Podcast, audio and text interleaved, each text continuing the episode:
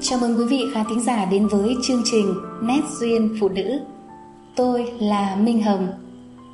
Quý vị khán thính giả thân mến, có những người phụ nữ luôn duyên dáng trong mắt người khác, nét duyên đó luôn để lại thiện cảm cho người đối diện.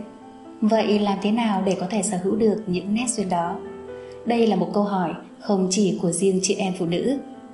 Chúng ta sẽ cùng hai vị khách mời chia sẻ về chủ đề những nét duyên vẻ đẹp theo thời gian của người phụ nữ. Chào cả nhà, mình là Huy Duy 47 tuổi, đến từ Hà Nội phố. Rất vinh hạnh được là khách mời của chương trình.